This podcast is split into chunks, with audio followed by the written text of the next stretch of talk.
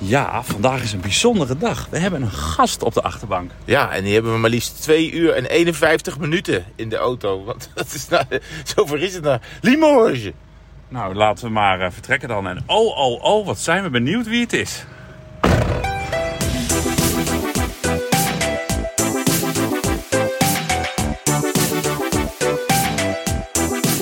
Ja, wie zou het nou toch zijn op de achterbank? Heb jij al gekeken, Herm? Ja, ik heb de hele auto moeten verbouwen om plek te maken. Want normaal zit die achterbank heel vol met kratten en zooi. En weet ik veel, allemaal cadeautjes die je voor jezelf uit Nederland hebt meegenomen. Ja, ho. Ik heb ook cadeautjes voor andere mensen gekocht. Oh, dat is waar. Ja.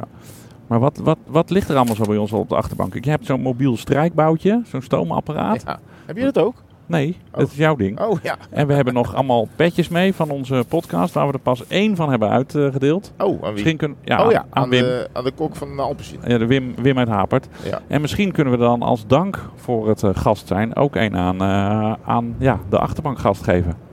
Lijkt me een heel goed idee. Zullen we hem zichzelf laten voorstellen? Maar ik denk dat hij nog wel wat koerspetjes heeft liggen thuis. Ja, dat denk ik ook. Hij moet zichzelf maar voorstellen zonder zijn eigen naam te noemen. Hoe oud ben je? Ik ben 51. Oh, ja, nou, wie zou het kan je het zien? Nee, ja. Ik wil wel zo 51 worden zoals jij eruit ziet. Ah, dank je, Martijn. Zo fit en fris en zo hard nog kunnen fietsen en lopen en sportief zijn, daar zou ik voor tekenen. Dus ik moet nog 11 jaar wachten tot 51. Maar dames en heren, u heeft hem natuurlijk herkend. Op de achterbank niemand minder dan Michael Boogerd. Hey.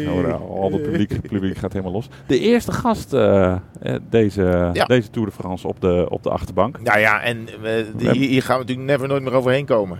Nee, tuurlijk niet. Nee, ja. En hij zit 2,5 uur bij ons in de auto. Ja. Maar we zullen het hem niet aandoen om twee. Ja, was langer, denk ik. Ja, toen hebben we Alpe moesten we Alpe d'Huez, dat duurde al 2,5 uur. Ja. Oh, en toen maakte jij, nou daar hadden we het nog, toen we naar Frankrijk toe reden, hadden we het er nog over. Toen maakte jij de grap van, er loopt iemand die is verkleed als politieagent. Ja, heel prettig. Hoe is het met je, Mike? Ja, goed. Ja? Supergoed, ja. Wat vind je van de... Zit er helemaal in. Zit je helemaal... wat vind je van de Tour tot nu toe? Ik vind het, schitterende Tour. Ik bedoel, de Pyreneeën zo in de eerste week is mij perfect bevallen. Die eerste 2 ritjes in het Baskenland, gelijk spektakel. Maar natuurlijk, de Pyreneeën waren... om je vingers bij af te likken. Met 1 dag Fienegaard die verschrikkelijk hard die Marie Blanc oprijdt. En een dag daarna Pogacar die herrijst. En even laat zien dat hij nog niet bij de pakken ging neerzitten. Waar vond jij het nou als coureur het lekkerst om te fietsen? Was dat Alpen, de Pyreneeën, Baskenland, Dolomieten, Flevoland? Ja, maar dat vooral niet Flevoland. Maar Baskenland vond ik altijd wel heel prettig. Ja, daar heb ik hele goede herinneringen aan. En helaas in de Tour een klein stukje doorheen gekoerst. Al was dat, kan ook Navarra zijn geweest. Toen Indurain, de befaamde rit naar Pamplona. Ja. Waar Indurain gedeclasseerd werd door Ries. En dat Indurain nog met een gezicht als een oorworm daar op dat podium moest komen. Ja. Er was ook een rit van 265 kilometer. En die ging volgens mij ook nog een stukje door het Baskenland. Maar in de ronde van het Baskenland was ik eigenlijk altijd wel goed. Ook nog het geel gedragen, rit gewonnen. Wat maakt dat dan daar anders fietsen? Is dat een soort... Hoe moeten we dat omschrijven aan onze Nederlandse luisteraar die daar misschien niet geweest is? Is dat een soort Limburgs heuvelland? Limburg maar dan? Plus, zeg maar. Dus ja, steile beklimmingen, maar wel wat langer. Een beetje Ardennen-achtig, maar veel draaikeren. Een hele wielergekke streek. En dat is natuurlijk wel heel, heel prettig om te koersen. Ik vergeleek het altijd een klein beetje met het koers in Italië.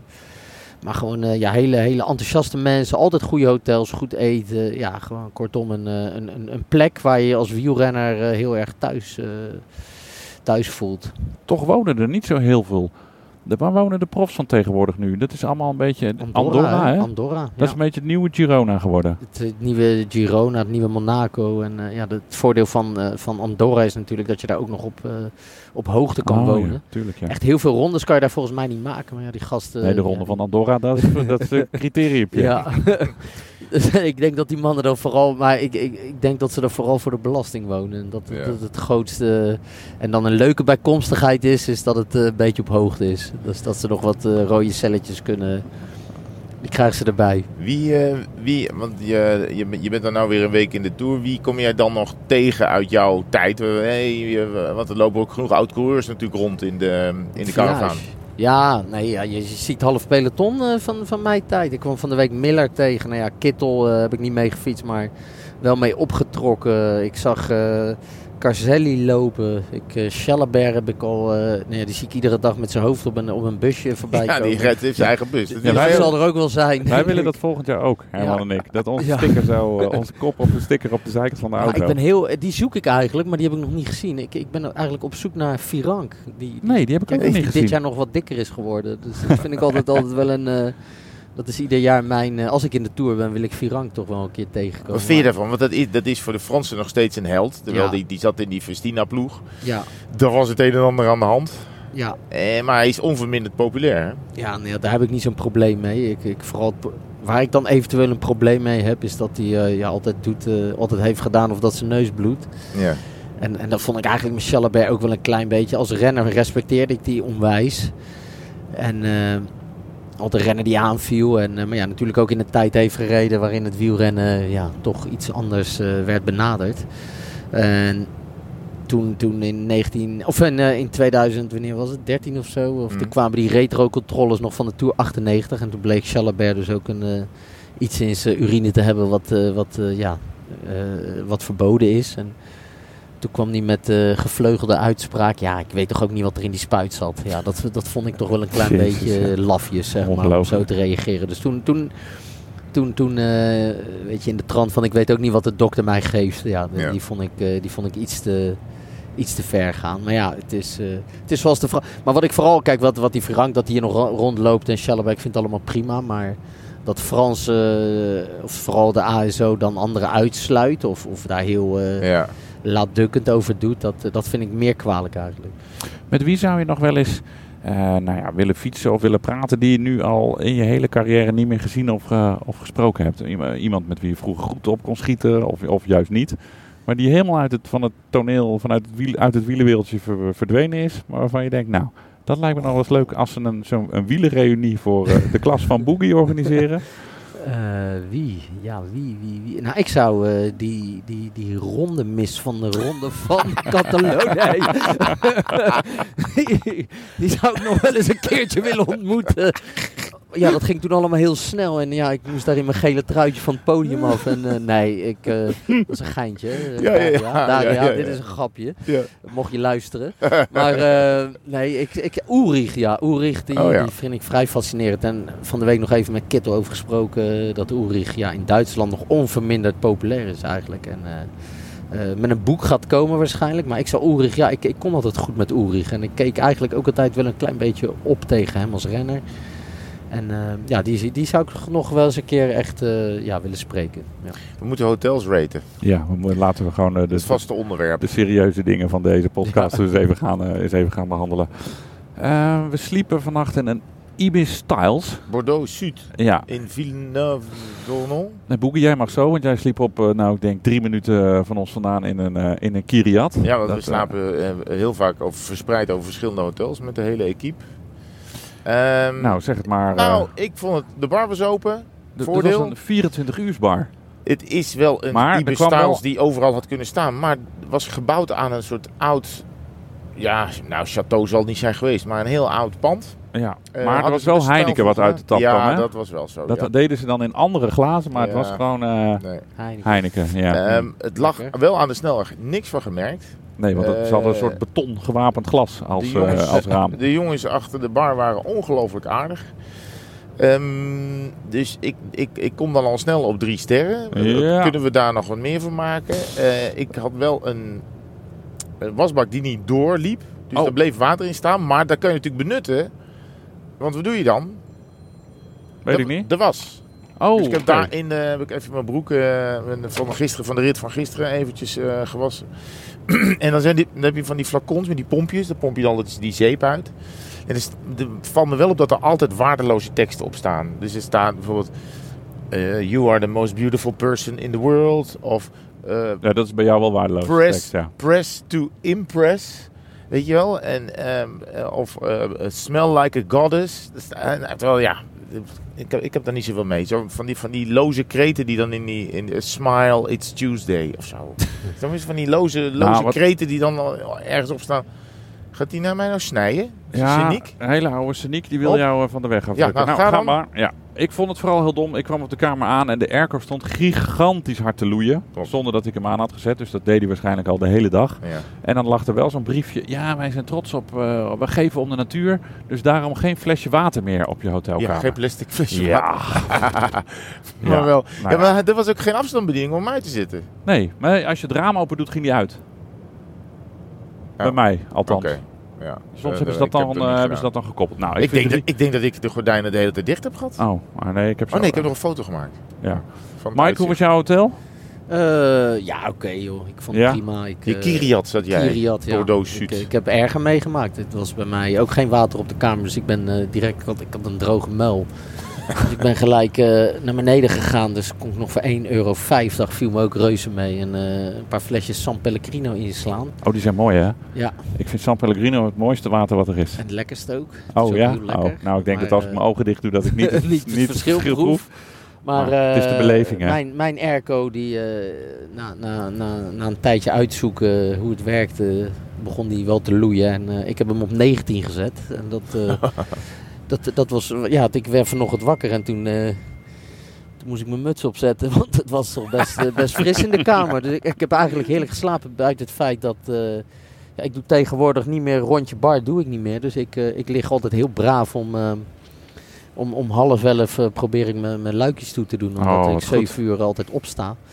En ik hoorde om 1 uur 's nachts nog veel lawaai. Ik werd wakker, hoorde een hoop lol. Dus ik ga ervan uit dat de bar bij ons ook nog open was. En ik hoorde volgens mij wat Nederlands. Dus zullen ze even aan de collega's van jullie waren. Die, ja. Ze noemen dat dan soms ook Café de Klep, heb ik wel eens besproken. Ja. Want dan gaat de klep van de materiaalwagen open en gaan ze met z'n allen daar nog op wat drinken. Ik vraag me ook af of de gasten vanavond van de avondetappe of die wel wijn aan tafel geserveerd krijgen. Want volgens mij was het op. Maar dan hebben ze het opgezopen. Dus, nee, prima. Goed, ik ga voor 2,5. Goed.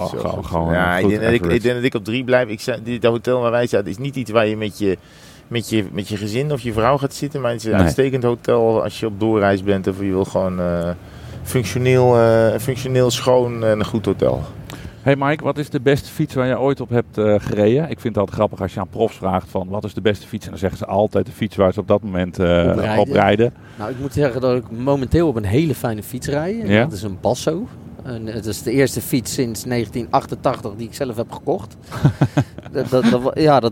Daarna heb ik eigenlijk altijd mijn fiets gekregen. Ik heb mijn laatste fiets, is misschien wel leuk om snel te vertellen. Mijn laatste fiets die ik zelf heb gekocht, die werd dan op maat gemaakt bij de opa van Dylan Groenewegen, coach Cielemann in Amsterdam. Mm-hmm. Daar ging je dan heen, al mijn geld gespaard met een dikke envelop van alle premies en prijzengelden, leidersprijzen, et cetera, et cetera. Naar Amsterdam getogen met mijn vader en mijn broer en daar een Cielemannetje laten aanmeten. Nou, dat was mijn laatste fiets die ik heb gekocht voor mijn Basso. En die heb ik trouwens nog steeds, die Cielemann. Museummateriaal is dat. Wat zei je? Museummateriaal. Ja, absoluut. En heb je nog heel veel fietsen van tijdens je carrière? Ja, mijn laatste tourfiets heb ik nog. En die rijdt ook heerlijk nog. Dat is een hele comfortabele fiets. Dat was een Extreme Power C50 van Colnago. Ja. Een hele comfortabele fiets. Wel wat zwaar voor een carbon frame. Maar daarna heb ik nog Trek gehad. En Specialized. En ik moet zeggen, die vond ik toch ook wel heel... vergeleken bij de Colnago, mijn laatste tourfiets. Iedere fiets die ik daarna heb gehad na mijn Colnago, dacht ik toch wel... ik heb wat gemist als beroepsrenner. Ik had wel gewoon wat, omdat de kwaliteit van die fietsen zoveel beter is geworden. Zoveel strakker, zoveel lichter. Maar hoezo lichter? Want die fietsen mochten toch altijd tot 6,8 kilo? Ja, is dan het minimale gewicht? Ja, maar daar ging die Colnago ook niet naar. Nee. Ik denk dat ik toen ik tegen Rebellin spurte in Luik-Bastenaken-Luik en... vooral Luik-Bastenaken-Luik 1999, toen ik tegen Frank van der Broek reed, denk ik dat ik met wielen reed van 5 kilo het stuk. Dat had ik aan Jan Raas gevraagd of ik met... Toen had je nog die velgen waar Van der Broek dus mee aan de start stond. Daar wilde ik ook mee rijden. Die kon je bestellen in Nederland. Dat bij een kerel. En dat waren die lightweights. Oh ja, ja. Met van die sierletters erop. Ja. Dat waren die ook met een soort gevlochten kapot. Weet ik veel wat het was. Maar die waren super licht. Maar dat mocht niet. Nee, vanwege de sponsor. Dus ik reed met Antara wielen. En als de mechanieker die in mijn fiets zette, dan moest hij gelijk een ibuprofennetje pakken voor zijn rug. Want dat was, die waren wel vrij zwaar. Nee, maar ik heb wel wat gemist als beroepsrenner. Want toen waren er ook al goede fietsen die strakker en lichter waren dan de Colnago. Maar niks te klagen. Want hoeveel scheelt dat dan? Is dat dan honderden grammen of meer dan een kilo? Dat scheelt wel een pakje suiker, denk ik. Ja, was wel 500 gram, denk ik. Ja. Ja. Ja, nee, kun je uitleggen naar de gewone huistuin- en keukenwielrenner? Want we denken aan 500 gram. Ja, als ik 's ochtends één keer goed naar de wc ga, dan is het ook gepiept. Oh, sorry. Ja, nee, 500 gram is veel. Ja, dat zeker als jij... Als jij alles eraan doet om tot in het detail alles voorbereid hebt om zo goed mogelijk aan de start te staan en om zo hard mogelijk tegen de kouweg aan te spurten, dan is 500 gram, dat doet veel, ja. Oh, ja. Ja. Weet je, toen had je nog geen foodcoach-app. Nee, die had je niet. Nee, maar ook dan was 500 gram ook aan mijn fiets nog heel veel geweest. Ja, dat is...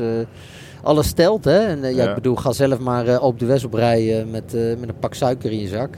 Als je die dan overboord kiept, dan merk je toch echt wel verschil. Ja, ondertussen blijf mijn telefoon maar gaan. Ik zal hem eens even op stilzetten. Heb jij nog vragen voor onze bankgast? Ik denk ook bijna, zo meteen, maar ik denk dat we door de tijd hebben. Oh ja, we zijn al een minuut over tijd. Okay. Nou ja, sommige mensen zijn wel eens veel langer over tijd. Wat vond je van de etappe van vandaag dan, Boogie? Dat is op zich... kan de rit alle kanten op, hè? Ja. Dat is wel heel veilig, wat ik nu zeg. Maar ik sprak gisteren mijn grote vriend Steven de Jong. Die stuurde nog een filmpje door. Of de laatste 6 kilometer heb ik gezien die hij verkend heeft. En dat is allemaal wel prima te doen, maar wel een lastige aankomst. Dus ik denk dat er wel wat ploegen aansturen op een massaspurt. En dan heb ik het vooral over Wanty, die Jumbo, die twee kanten natuurlijk. Het geel, maar ook met Van Aert vandaag in de spurt heel veel kans maken. Maar ook Van der Poel, die vandaag die spurt, zoals die ze nu tegenwoordig aantrekt, moet hij ook wel kans maken vandaag. Maar ook Philipsen kan dit aan, denk ik, die spurt. Maar ik heb ook wel het idee dat er wat ploegen zijn die het vandaag niet op een sprint willen laten aankomen. En het parcours is toch best wel lastig. Het oogt op papier niet super zwaar. Maar ze kunnen de echte sprinters zoals Jacobsen en Groenewegen toch wel slopen in de finale. Zouden ze dan bij Alpecin, wat zouden ze dan belangrijker vinden? Een zege voor Van der Poel of de uitbreiding van de groene punten van Philipsen? Ja, ik denk dat Van der Poel toch wel een bepaalde status geniet binnen die ploeg. En we komen natuurlijk vandaag in de streek van zijn grootvader en zijn grootmoeder Poulidor, zeg maar. En het sentiment bij Van der Poel zou wel een beetje meespelen. En dan is hij toch wel vaak in staat om grootse dingen te laten zien. Dus ik hoop toch wel een klein beetje dat we vandaag Van der Poel gaan zien. Ja, leuk. Dat hoop ik toch. Hey, jij bent een weekje de Tour geweest. Je gaat maandag naar huis. Ja. En hoe ziet de rest van de Tour eruit? Nou ja, dat kan ik niet voorspellen. Voor jou. Voor mij zie ik iedere dag Hilversum. En dan commentaar met Joris van den Berg. Dus ik maak mijn debuut als commentator bij NOS. Vroeger wel wat meer gedaan als sidekick van dan zat je naast Herbert en Ducro was als derde man op de box. En met Mart ook nog, toch? Ja, met Mart ook nog. Met Mart nog een WK gedaan, klassiekers gedaan. Tour zelfs. Nee, Tour niet, maar wel klassiekers. Dus ja, maar nu in een andere rol. En ik verheug me er onwijs op. Ja, ik eigenlijk ook wel. En ik weet zeker de mensen in Nederland dat die dat ook hartstikke fijn vinden om naar jou te gaan luisteren. Mensen in Nederland. Mensen in Nederland, ja. Hallo, het Nederlandse volk aan de kijkbuis. Ja. Hey, we gaan ophangen. Dank dat je bij ons op de achterbank zat. We gaan je er zo uitgooien hier op de vluchtstrook. Ja, het is nog 2 uur 18 hoor. 2 uur 18. Limburg. Dus ik weet niet of je hardloopschoenen mee hebt, maar dan zien we je op de finish. Nou ja, als je deze man ziet staan, dan stop je meteen om hem een lift te geven. Ja, dat klopt. Je wil iedereen in zijn auto. Dank dat je bij ons was. Graag gedaan.